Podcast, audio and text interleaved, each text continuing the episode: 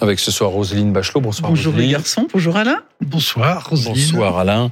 Euh, L'école française est une vraie urgence nationale. Cette déclaration est signée du ministre Gabriel Attal après la publication du classement PISA qui évalue les performances scolaires des pays de l'OCDE. Justement, ces performances, on va les voir avec vous, François Gapillan.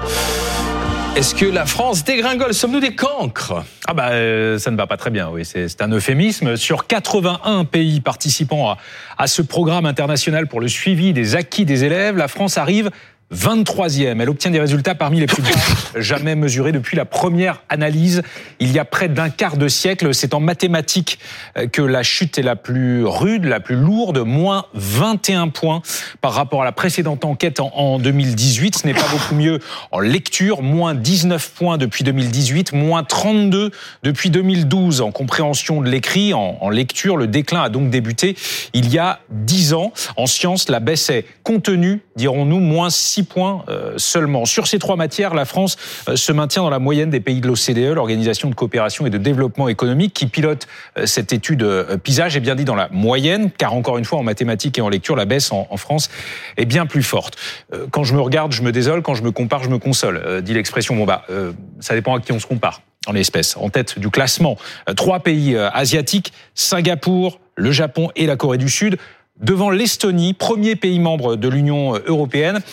Et la Suisse. Euh, Si l'on regarde la moyenne de nos voisins à présent, la Belgique, euh, 9e, le Royaume-Uni, 11e et l'Allemagne, 22e, sont devant la France, contrairement à l'Espagne et à l'Italie, respectivement 24e et et 27e. Je m'arrête un instant quand même sur l'Allemagne, parce que certes, elle est juste devant nous, mais elle subit des baisses de performance encore plus significatives que celles de la France, en particulier en mathématiques, moins 25 points. Alors comment euh, expliquer cette situation pour le moins inquiétante, en particulier chez nous en France? Alors euh, bien sûr, on pense euh, au Covid. Certes, la pandémie a perturbé la tenue des enseignements, mais enfin le Covid c'était une pandémie, c'était partout dans le monde. Et puis certains pays ont réussi à limiter les dégâts, voire n'ont pas subi de baisse sur la période 2018-2022. Le manque d'attractivité du métier d'enseignant. Euh, en 2022, 67% des chefs d'établissement en France assurent qu'il y a une plus grande pénurie de profs dans leur école. C'est 50 points de plus qu'en 2018. Autre explication qui d'ailleurs probablement découle euh, de la précédente, le sentiment d'un manque de soutien des élèves par leurs enseignants. C'est très clair en France comparé à des pays comme le Japon et même euh, comparé à la moyenne euh, de l'OCDE. L'organisation des classes euh, en cours de maths et de français. Trop peu de groupes de niveau chez nous encore aujourd'hui, alors que ça se fait euh, dans la majeure partie des pays de l'OCDE, notamment en Irlande et au Royaume-Uni. L'évolution de l'implication des parents aussi, ça compte. hein. Le recul est de 12 points sur 4 ans, selon la dernière euh, étude euh, PISA. On va voir les autres pistes d'explication. La discipline, ou l'indiscipline, c'est selon, dans les classes, et la violence scolaire, tout cela rejaillissant sur euh, les résultats. Et puis le caractère inégalitaire du système scolaire français régulièrement pointé du doigt. L'étude PISA 2022 en remet une couche. hein. Je cite euh, les auteurs, la France est toujours l'un des pays de l'OCDE où le lien entre le statut socio-économique des élèves et la performance au PISA est le plus fort, sans aggravation euh, notable toutefois sur la période 2012-2022. Bon, comment, comment sortir de, de l'ornière? Eh bien, l'OCDE met en avant la formation des enseignants français, trop théorique actuellement, ne valorisant pas assez euh, leurs compétences pédagogiques. Euh, En Asie, à Singapour en particulier, tous les enseignants bénéficient de plans de formation d'une centaine d'heures chaque année. Et puis, euh, l'étude PISA insiste aussi énormément sur l'importance de l'autonomie accordée aux écoles et aux professeurs, à l'image de ce qui se fait en Estonie, qui, je vous le rappelle, arrive quatrième au classement PISA. En France, les établissements disposent d'une autonomie extrêmement réduite. La plupart des décisions sont encore prises au niveau régional euh, ou euh, national étatique. J'ajouterai pour terminer la préparation à l'éducation à distance. Sur ce point aussi, l'Estonie semble s'être illustrée pendant la période Covid. Là-bas, les profs sont très bien formés à cela, à ce qu'on appelle la société digitale.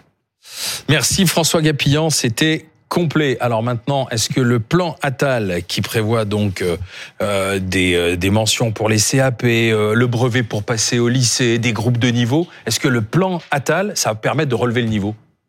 Bah, écoutez, Gabriel Attal a, des qualités, mais il a devant lui un travail qui est, sans exagérer, herculéen. D'a- D'abord, un, pour ce qu'on on vient de dire, mais enfin, qui est l'évidence, c'est qu'il y a urgence.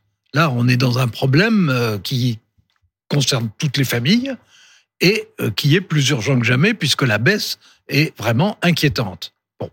Deux, euh, mettre en marche ou remettre en marche l'éducation nationale, c'est pas donné à tout le monde parce que entre les élèves, les parents, les syndicats, les enseignants en dehors des syndicats et les opposants, euh, d'ailleurs, euh, Gabriel Attal avait à peine fait des propositions ce qui concerne les groupes de niveau à le redoublement qu'immédiatement, et des spécialistes et des opposants lui disaient c'est pas ça du tout.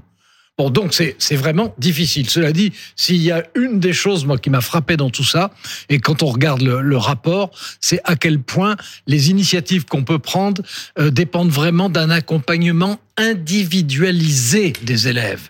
Mais un, accompagnement individualisé, qu'est-ce que ça veut dire? Bah, Ça veut dire forcément plus d'enseignants, mais ça veut dire surtout des enseignants mieux formés. Or, la formation pédagogique, est un des grands ratages pour les enseignants des 20 dernières années. Et s'il y a le PISA, c'est aussi à cause de ça. Moi, ça a été évidemment quelque chose d'attendu. On connaissait les chiffres, on connaissait euh, la chute en terminale des euh, élèves qui choisissent mm. les maths. Euh, ils ne sont plus que la moitié des gens qui mm. font des élèves, pardon, qui font des maths au niveau de la terminale. Et c'est un vrai chagrin parce que la France, c'est le pays des mathématiciens, c'est le pays des maths. Nous avons évidemment des très grands mathématiciens. Puisqu'on ne parle jamais des femmes, je parlerai de Sophie Germain qui mériterait d'ailleurs de rentrer au Enfin, ça c'est juste pour le plaisir, euh, Alain, pardonnez-moi. Donc, euh, au moins, euh, j'ai l'impression qu'il y a déjà un, avantage ou une avancée, c'est que plus personne ne conteste les résultats de cette étude PISA. Hmm. Parce que vous vous rappelez, il y a quelques années, évidemment, c'était un organisme international sur le mode anglo-saxon, tout ça valait pas un cachou, et euh, on hmm. pratiquait un déni. Déjà, on s'en va vers un diagnostic partagé. C'est pour moi déjà un progrès, peut-être pas suffisant, euh, mais ça l'est. Et en tout cas, sur la question des maths, vous avez raison, parce que c'est surtout la chose la plus importante et où la dégringolade est d'abord la plus significative et la plus handicapante pour l'avenir. Le euh, français aussi, quand même. Oui, le, français aussi, mais je, je, fais une hiérarchie. Je, ne dis pas que je me satisfais des résultats en français, bien entendu, mais je dis vraiment les maths. Là, on joue notre avenir dans tout ce qui va concerner le développement de l'intelligence artificielle, de la numérisation, de la digitalisation. Les maths, c'est ce qui structure ces sciences-là et puis qui mmh. permettent d'échanger mmh. sur le plan euh, de la communauté internationale. Il y a deux choses évidemment qui sont tout à fait capitales la méthode de Singapour qui a fait ses preuves et qui va être obligatoirement euh, installé en France, c'est-à-dire de passer, de, s'attaquer aux, opérations fondamentales et de le faire d'une manière pratique qui mmh. permet aux enfants de comprendre. Et puis les groupes de niveau, même si euh, on, individualisé, individualisé avec, euh, on n'a pas suffisamment peut-être lu ce qu'il y avait dans la dans, dans les annonces de Gabriel Attal, avec au besoin des stages de, de, de formation individualisés. Moi, je trouve que ça va dans le bon sens. Ben, il a fait euh, le redoublement, le tabou du redoublement alors, qui est levé. Parce que jusqu'à présent, c'était, on en avisait les parents. Là maintenant, c'est les équipes pédagogiques qui auront le dernier mot. Justement, vous avez raison. C'est une des nouveautés dans ce qui est euh, annoncé, c'est que ce sont pour les redoublements les enseignants qui décideront. Et ça, c'est très bien parce qu'ils sont beaucoup mieux placés que les parents et surtout euh, beaucoup plus équitables par principe. Donc ça, c'est une bonne chose. Mais il y a toute une série de propositions il faut quand même avoir en tête qu'en ce qui concerne l'éducation nationale, euh, entre le moment où on annonce quelque chose et le moment où il y a peut-être l'esquisse de l'esquisse de résultat, si c'est trois ans, c'est qu'on a vraiment été vite. Bon. Euh, ensuite, que évidemment, il va y avoir des blocages, mais je crois, je crois qu'il y a quand même une prise de conscience mhm. collective du fait que on est en train de prendre un retard qui est préjudiciable à tout le monde, à commencer par les enfants et les adolescents, évidemment, qui est préjudiciable, et que dans les méthodes pédagogiques, il faut changer, parce que les élèves et les, élèves, quel que soit leur âge, ne, ne s'amélioreront que si les méthodes pédagogiques s'améliorent. Et, et ça, bah, on est à un moment où on a beaucoup d'enseignants, et un très gros budget d'ailleurs. Hein. C'est pas une. Oui, enfin, on, a du mal à recruter des enseignants. D'ailleurs, il y a peut-être un problème sur le niveau des voilà, profs. Hein. Mais c'est exactement ça.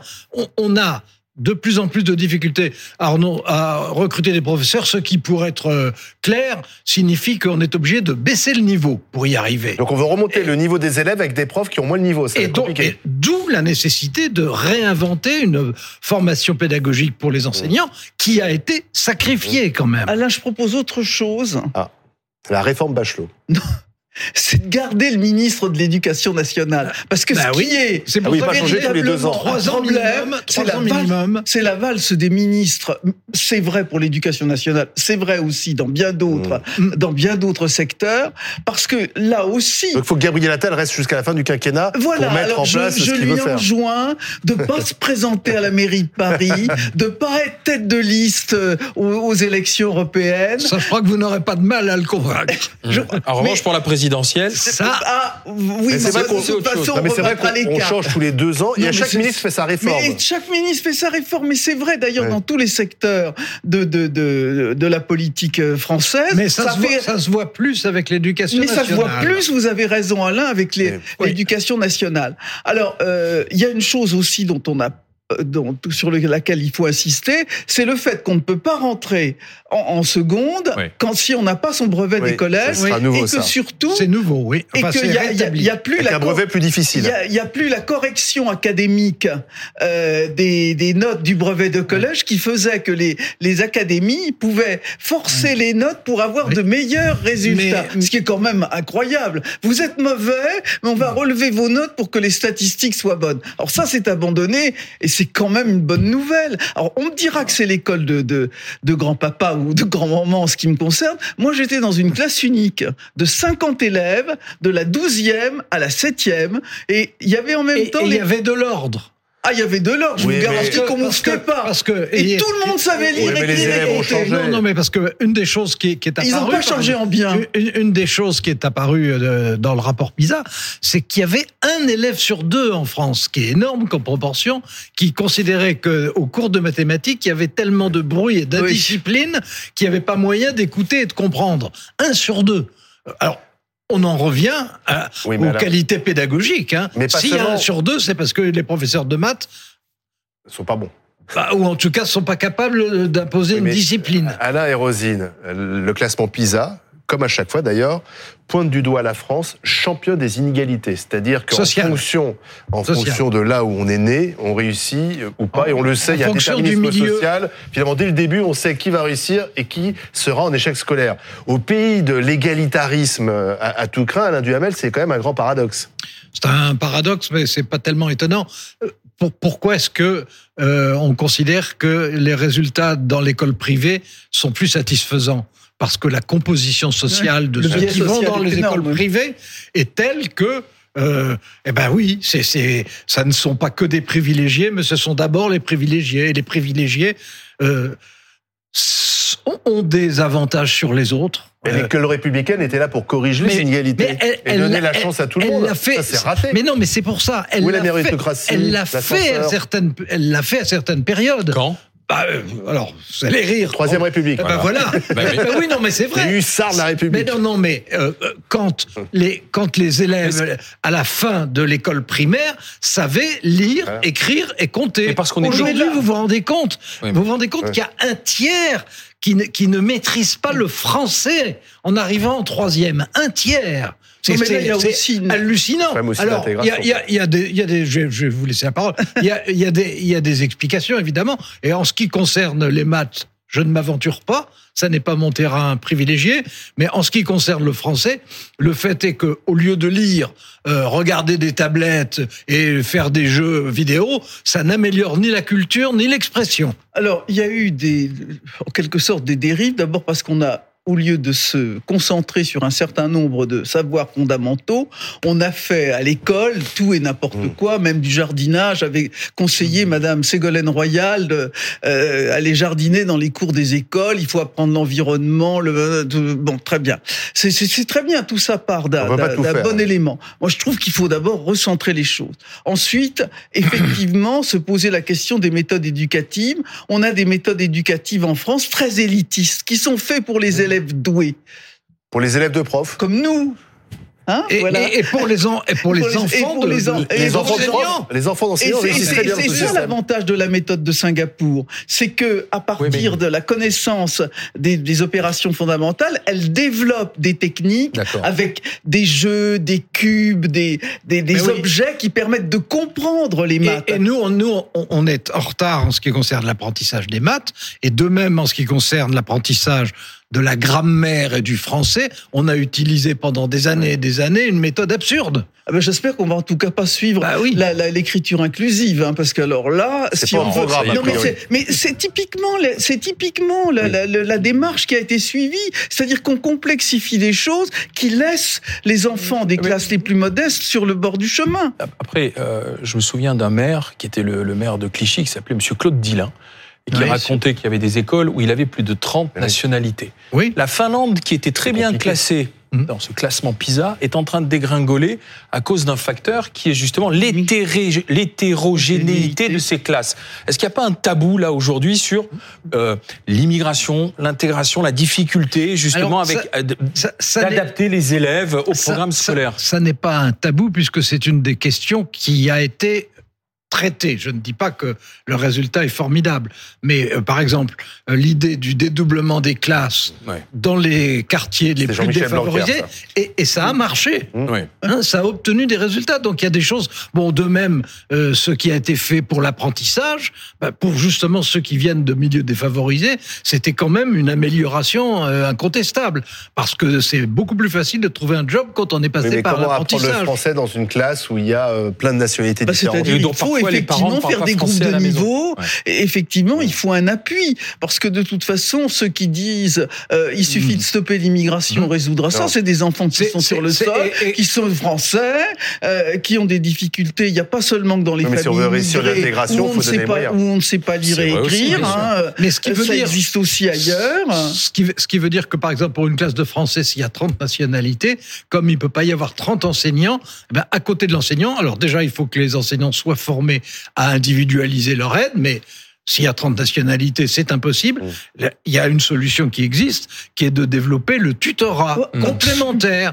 Et si on fait du tutorat, on peut y arriver. Oui, mais Alain, je vais vous dire une chose. J'ai été membre de conseil d'administration euh, d'établissement en tant qu'élu euh, départemental ou régional. On s'oppose aux enseignants qui sont absolument contre le fait Mais de faire rentrer dans l'école des gens qui ne soient pas personnels de l'éducation pour- c'est nationale. bien pour ça que c'est syndicats bien pour, bien pour ça qu'en commençant, je vous disais, Oui. euh, être ministre de l'Éducation nationale, c'est avoir devant soi les élèves, les professeurs, les, Les syndicats, syndicats. les parents, etc.